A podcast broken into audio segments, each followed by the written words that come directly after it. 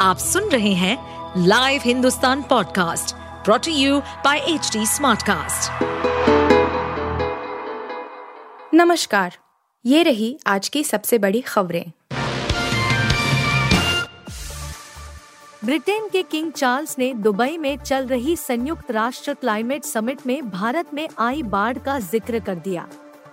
उन्होंने कहा कि दुनिया में पर्यावरण ऐसा है कि चीज़ें पटरी से उतर गई है।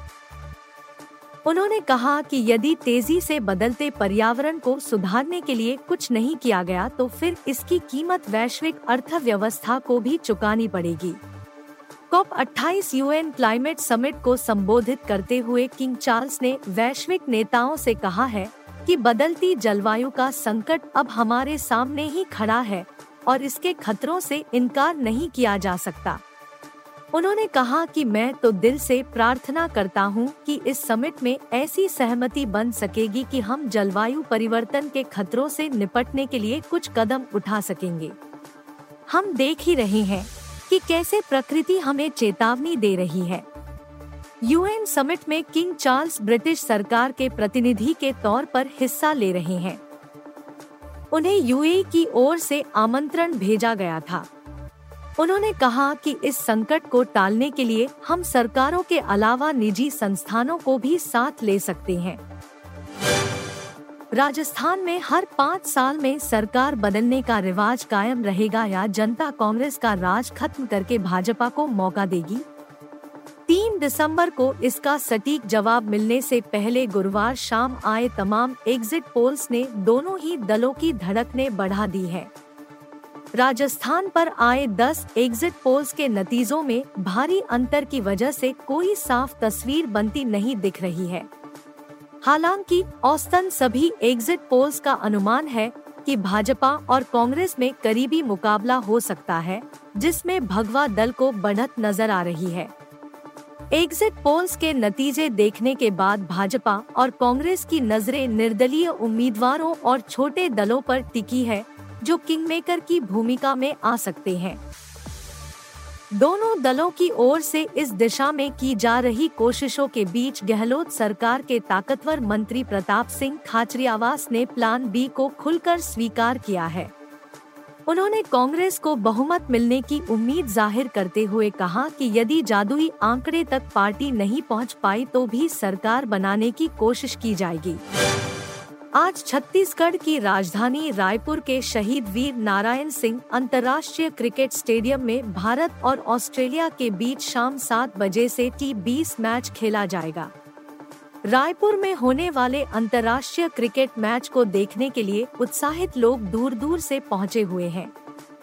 लेकिन इस बीच हैरत करने वाली बात यह है कि जिस मैदान में यह क्रिकेट मैच खेला जाएगा, वहाँ की बत्ती अब तक गुल है।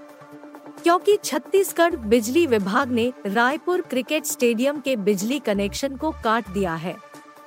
वजह यह है कि स्टेडियम का बकाया तीन करोड़ पच्चीस लाख रुपए का बिजली बिल जमा नहीं कराया गया है।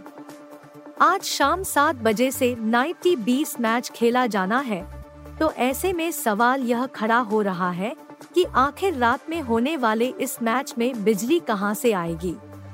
छत्तीसगढ़ क्रिकेट एसोसिएशन शुरू से ही इस बात की चिंता कर रहा था कि बिजली की व्यवस्था अतिरिक्त तौर पर करके रखनी है।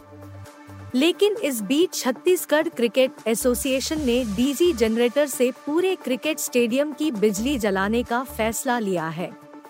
संगठन का मानना है कि जनरेटर की बिजली स्टेडियम में नाइट मैच करने को लेकर पर्याप्त है। क्योंकि बाहर से ली जाने वाली बिजली स्टेडियम के लिए पर्याप्त नहीं हो पाती, इसलिए संगठन ने दो डीजी जनरेटर की व्यवस्था कर रखी है पाकिस्तान से भारत लौटी अंजू दिल्ली आने के बाद अपने परिवार से मिलने नहीं गई। वह अपने बच्चों के पास भी नहीं गई। भारत आने के बाद अंजू के लापता होने के बाद से कई सवाल खड़े हो गए हैं कि आखिर वह भारत आने के बाद कहाँ गई? खुफिया विभाग के अधिकारियों ने भी अंजू के बच्चों से पूछताछ की। अंजू के बच्चों का कहना है कि वह अपनी माँ से कोई बात नहीं करना चाहते हैं। वहीं भारत में अंजू के पहले पति अरविंद ने उसके खिलाफ केस पहले ही दर्ज करा दिया है। अंजू पर गिरफ्तारी की तलवार लटकी हुई है। इसी बीच नसरुल्ला के परिवार वालों का कहना है कि अंजू और नसरुल्ला ने अपने लिए प्लान भी तैयार कर लिया है।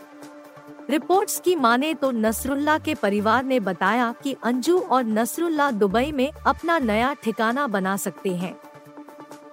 पाकिस्तान में अंजू के वीज़ा को बढ़ाने के लिए गुहार लगाई गई थी, मगर उस पर अमल नहीं किया जा सका।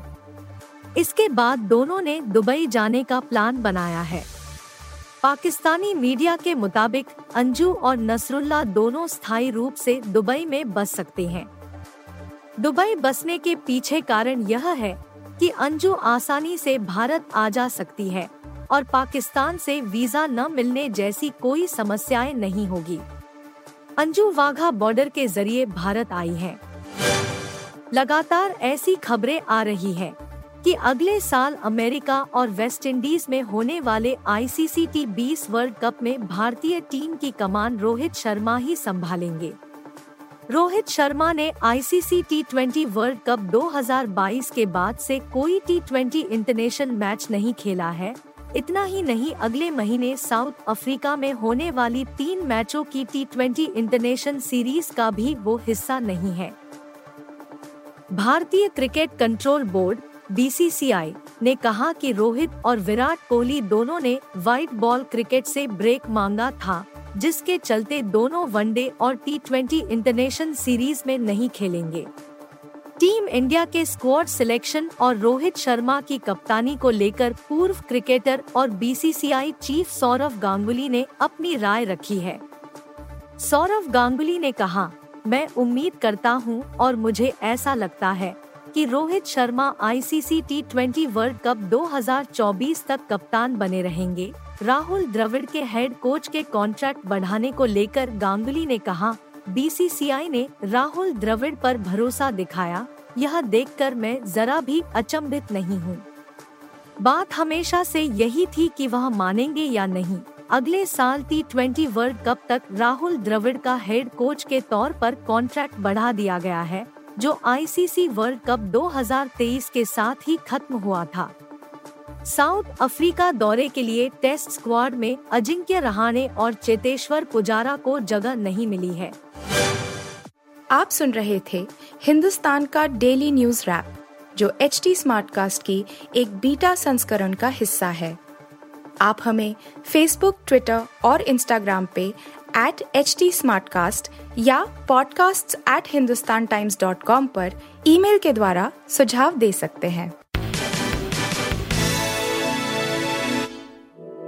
इस पॉडकास्ट पर अपडेटेड रहने के लिए हमें फॉलो करें एट एच टी हम सारे मेजर सोशल मीडिया प्लेटफॉर्म पर मौजूद हैं। और ऐसे पॉडकास्ट सुनने के लिए log on to W W W dot H D Smartcast dot com